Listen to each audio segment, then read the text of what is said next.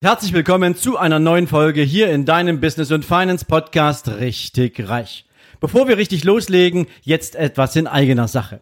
Du hast es wahrscheinlich schon auf allen Medien mitbekommen. Wir werden am 11. und 12. September in diesem Jahr in Frankfurt am Main die Unternehmeroffensive 2021 veranstalten. Ein Hybrid-Event, sowohl offline als auch online und du kannst dabei sein. Wenn du dich für das Thema interessierst, wie du dir dein eigenes Unternehmen aufbaust und worauf es dabei ankommt, dein Unternehmen weiterzuentwickeln. Du lernst, wie du dein Unternehmen zur Quelle deines ganz persönlichen Vermögensaufbaus machst. Du lernst, wie du die richtigen Investmentstrategien für dich und dein Vermögen entwickelst und vor allen Dingen, welche Persönlichkeit du dafür brauchst. Dafür habe ich mir ganz spezielle Experten eingeladen, die eben ausschließlich aus dem Business für das Business mit dir all ihre Erfahrungen teilen und wo du alles direkt mitnehmen kannst von diesem Event. Also nutzt die Gelegenheit, schau dir nach der Folge in den Shownotes gern den Hinweis auf die Unternehmeroffensive an und hol dir da dein Ticket, wenn du dich persönlich und mit deinem Business weiterentwickeln willst. Und jetzt lass uns loslegen mit der Folge von heute. Heute möchte ich mit dir mal wieder über das Thema Investing sprechen, beziehungsweise über das, was dich überhaupt erstmal dahin bringen kann, dass du über dieses Thema nachdenken kannst. Die Frage, die ich dir gern mal stellen möchte, ist, ist deine Firma, dein Unternehmen, dein eigener Laden bereits schon so aufgestellt, dass du dir regelmäßig für deinen persönlichen Kapitalaufbau Gewinne daraus entnehmen kannst? Oder folgst du aktuell immer noch der typischen und über Generationen überlieferten Lehre, dass du dir keinen Gewinn aus deinem Unternehmen rausnimmst, sondern ihn komplett und ausschließlich nur zurückinvestierst ins Unternehmen? Und ich werde dir jetzt mal ein Rechenbeispiel geben, was ich hoffentlich so vereinfacht für dich darstellen kann, dass es dir leicht fällt nachzuvollziehen, was du tun kannst und wie du es tun kannst. Und nachher bekommst du von mir gleich mal drei aktuelle Themenlandschaften mit, in denen du beispielsweise aktuell wirklich gerade nachdenken kannst, dich da entsprechend aufzustellen. Ich habe dir ja gerade gesagt, viele Unternehmer haben so überliefert bekommen, dass es sinnvoll ist, den Gewinn des eigenen Unternehmens in das Unternehmen zurück zu investieren. Und alle die Unternehmen, die das tun, und wir können jetzt hier erstmal nur eine Statistik Durchschnittszahl hernehmen, die haben im Jahr 2019, das ist so die letzte statistische Erhebung gewesen, eine durchschnittliche Rendite auf ihr Eigenkapital erzeugt von 17,2 Prozent. Praktisch ist das sensationell. Weil 17,2 Prozent, das musst du natürlich schon mal erwirtschaften, wenn du mit einem Unternehmen unterwegs bist. Die Frage ist immer nur halt, wie groß ist das Eigenkapital, was du zur Verfügung hattest. Denn wenn du 10.000 Euro Eigenkapital hattest, dann hast du eben halt nur 1.720 Euro Rendite erzielt. Das ist für viele Menschen noch nicht mal das, was sie monatlich zum Leben brauchen. Also ist diese Form der Rendite, was die, was die prozentuale Zahl betrifft, ja natürlich auch dann gleichzusetzen mit dem, was in Euro rauskommt. Alles abhängig von der Eigenkapitalhöhe. Hast du 100.000 Euro, dann sind das immerhin schon mal 17.200 Euro aufs Jahr, die du an Eigenkapitalrendite erzielst. In Euro. Aber wichtig ist natürlich eins, was du nicht vergessen darfst. Es ist der Gewinn, den du aus der Investition deines vorherigen Gewinns ziehst. Also die Rendite auf das Kapital, was nach Abzug von Steuern vom Vorjahr übrig geblieben ist, plus das, was an sonstigen Kapital noch in deinem Unternehmen steckt. Also die Summe deines Eigenkapitals, der sich zusammensetzt aus deiner Stammeinlage, aus deinem Vorjahresgewinn und aus dem, was du an Kapital investiert hast von diesen Beträgen. Das Problem dabei ist, du hast in dem Moment keinen persönlichen Unternehmensaufbau, äh, Vermögensaufbau. Das heißt also, du baust dir privates Vermögen, egal in welcher Konstruktion, ob als Holdinggesellschaft oder auf deinem eigenen Depot, so gar nichts auf, weil du treu nach dem Glauben funktionierst, du steckst deine Gewinne zurück ins Unternehmen. Und das sind aber halt limitiert, weil auch die Gewinne, die du im Vorjahr gemacht hast, sind limitiert. Und ich gebe dir jetzt mal ein Beispiel dafür, dass du das nachvollziehen kannst. Nehmen wir mal an, du hast 100.000 Euro Eigenkapital im Unternehmen. Und du hast jetzt tatsächlich es geschafft, eine Eigenkapitalrendite von diesen 17,2 Prozent zu erzeugen. Dann haben wir jetzt gerade zwei Faktoren. Faktor Nummer eins ist, du investierst diese 100.000 Euro ja vorher. Sie sind ja nicht mehr da als Kapital. Sie sind jetzt weg. Sie sind investiert in Wirtschaftsgüter, in Produkte, in Waren, in Dienstleistungen etc. Die Rendite aus diesem Kapital sind halt diese 17.200 Euro musst du dir merken, dass, wenn du Eigenkapitalrendite hast, dann heißt das ja nicht, dass das Eigenkapital einfach stehen bleibt und du praktisch dieses Kapital nicht anfasst und der Rest schon irgendwie funktioniert, sondern es hat natürlich etwas damit zu tun, wie sehr lässt du dein Eigenkapital fürs Unternehmen arbeiten. Also du musst es natürlich auch einsetzen. Wichtige, wichtige, wichtige Hausaufgabe dabei zum Verstehen. Und von diesen 17.200 Euro gehen natürlich noch entsprechende Körperschafts- und Gewerbesteuer ab, also 30 Prozent. Bleibt irgendwas unterm Strich von 12.000 Euro übrig. Vielleicht ein bisschen mehr, 13.000. So. Jetzt gehen wir mal in den alternativen Weg hinein und sagen, wie wäre es denn, wenn du dein Eigenkapital behältst? Wenn du dein Eigenkapital gar nicht anfasst, wenn du diese 100.000 Euro in deiner Firma stehen lassen kannst und du damit persönlichen Vermögensaufbau betreibst. Nimm dir mal diese 100.000 Euro Eigenkapital in Gedanken und leg sie mal auf ein separates Konto deiner Firma. Und jetzt passiert Folgendes. Jetzt gehst du los und beschäftigst dich mit dem Thema Förderprogramme, mit dem Thema Fremdkapitalaufnahme. Wie gesagt, ich gebe dir mal gleich drei Beispiele, wo das momentan besonders ja, produktiv und interessant ist. Aber wir gehen jetzt mal hier nur für die Veranschaulichung in das Thema rein und sagen, du würdest jetzt eine Million Euro Fremdkapital für die Finanzierung eines Projekts deines Firmenwachstums investieren wollen. Jetzt muss ich dazu sagen, das Projekt darf noch nicht begonnen haben, da reden wir später nochmal drüber, aber du planst jetzt also eine Wachstumsstrategie und nicht mit deinem Eigenkapital, sondern du willst eine Million Fremdkapital haben. Momentan hast du im, Zins, im Zinsbereich aktuell so circa ein Prozent im Durchschnitt an Zinskosten auf Fremdkapital bei Fördermitteln. Also nehmen wir mal an, du hättest jetzt eine Million, die würdest du auch beantragen und die würdest du auch bekommen, die kannst du investieren. Dann hast du darauf eine Zinszahlung zu leisten von 10.000 Euro pro Jahr. Wenn du es jetzt beispielsweise in einer Summe nach einer Anzahl von Jahren zurückzahlen würdest.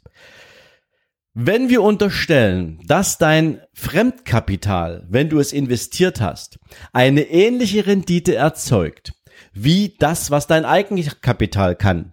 Weil du hebelst dein Eigenkapital ja jetzt um den Faktor 10. Du investierst nicht dein Eigenkapital, sondern du investierst Fremdkapital, nämlich diese Million. Aber wenn der Return genau derselbe ist, dann hast du nicht 17.200 Euro wie auf dein Eigenkapital, sondern hast du jetzt 172.000 Euro Return.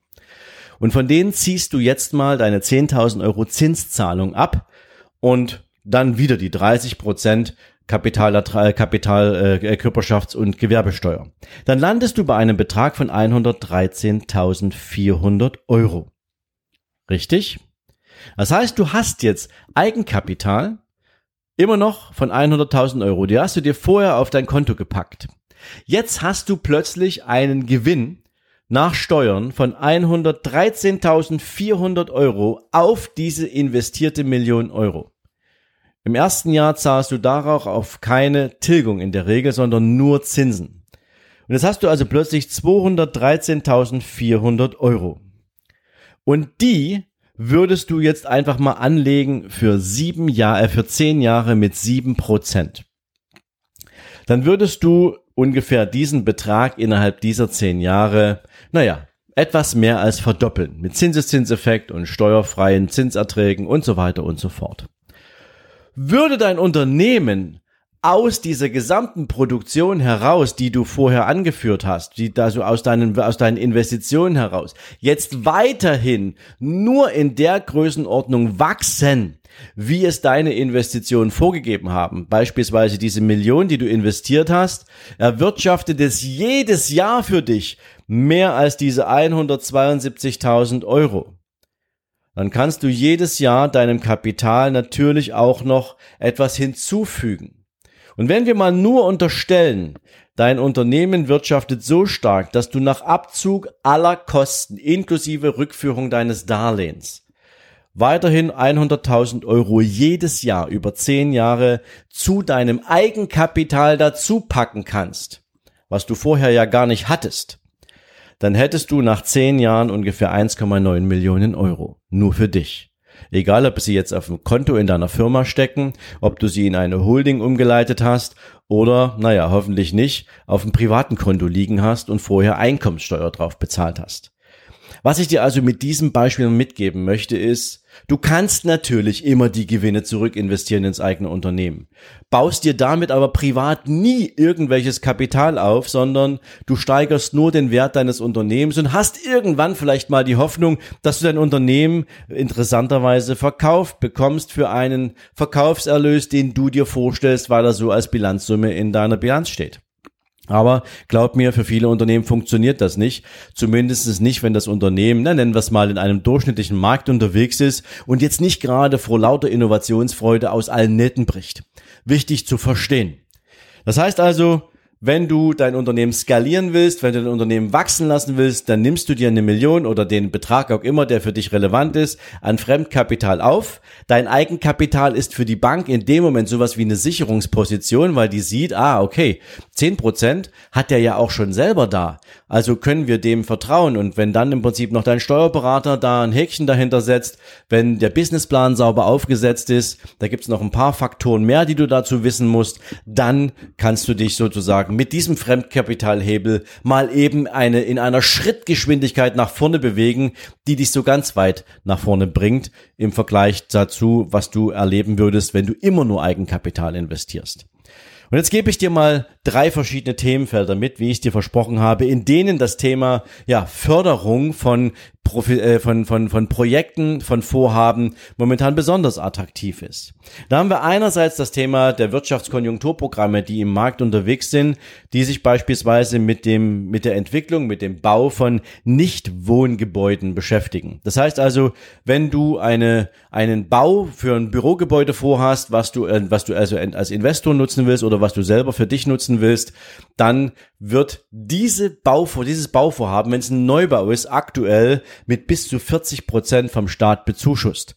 Also wenn dein Haus eine Million Euro kostet, dann hast du in dieser Million in dem Moment 400.000 Euro Kapital drin, die vom Staat gefördert werden. Das heißt, 600.000 Euro kostet dich das Darlehen, 400.000 Euro kriegst du vom Staat geschenkt, natürlich nach Beginn der Maßnahme und damit hast du natürlich ganz, ganz andere Investitionskosten. Wenn du Investor bist, hast es noch einfacher, weil damit erhöht sich natürlich deine Rendite mal eben dramatisch, weil das Objekt dich eben mal von vornherein nur 400.000 Euro weniger kostet. Das heißt also, niedrige Investitionskosten, steigende Renditen. Allerdings muss das ein Nicht-Wohngebäude sein. Wichtig. Das ist ein großer Themenbereich. Ein zweiter Themenbereich ist das Thema Innovationsfinanzierung, Innovationsförderung.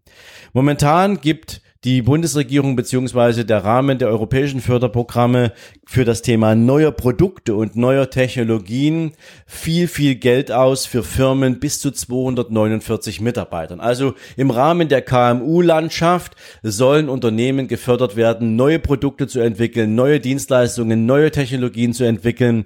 Und damit das möglicherweise auch von den Unternehmen attraktiv genug gesehen wird, fördert man hier auf Seiten des Bundes beziehungsweise der europäischen Förderprogramme Förderprogramme die Personalkosten, die erforderlich sind, um das umzusetzen, bis zu 45 Prozent. Also nahezu die Hälfte der erforderlichen Personalressourcen wird vom Staat bezuschusst. Musst du nicht zurückzahlen. Spannende Geschichte, unglaublich interessant und das kann man natürlich auch mal für sich wirken lassen.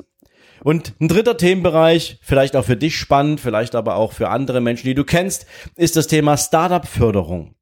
Und zwar, wenn du jetzt einen privaten Investor ansprichst, der dein Unternehmen finanzieren soll.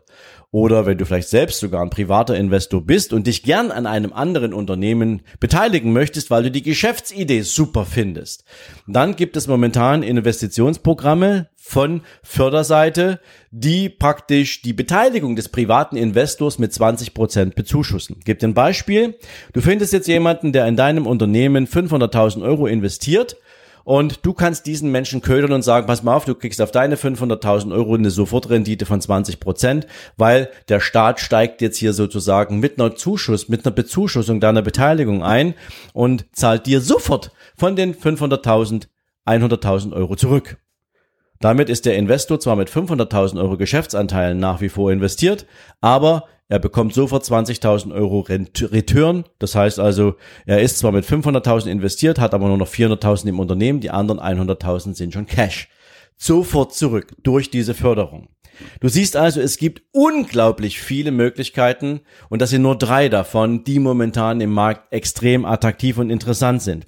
Und wenn du lernen willst, was du da alles rausholen kannst und wie du das für dich und dein Unternehmen einsetzen kannst, dann ist die Unternehmeroffensive am 11. und 12. September der Platz, wo du unbedingt sein solltest, denn da spricht Kai Schimmelfeder, Deutschlands größter und führender Fördermittelexperte, genau über diese Themen und du wirst die Gelegenheit haben, über deine Themen direkt mit ihm zu sprechen und mal zu erfahren, ab welchen Betragsgrenzen lohnt sich das, wie kannst du dein eigenes Förderthema so aufsetzen, so aufbauen und wie, an was musst du eigentlich alles denken, damit du diesen Fremdkapitalhebel für den Aufbau deines eigenen Unternehmen, äh, persönlichen und auch unternehmerischen, ja nennen wir es mal Vermögensstocks nutzen kannst. Ich hoffe also, ich konnte mit dieser Folge ein bisschen was mitgeben, was dich im Weiterentwickeln deiner Firma richtig weit nach vorne bringt. Wir sehen uns also hoffentlich in Frankfurt. Den Link für die Tickets findest du in den Show Notes oder wir hören und sehen uns im Podcast oder YouTube und bis es soweit ist, habt eine schöne Zeit. Alles Gute. Ciao, ciao.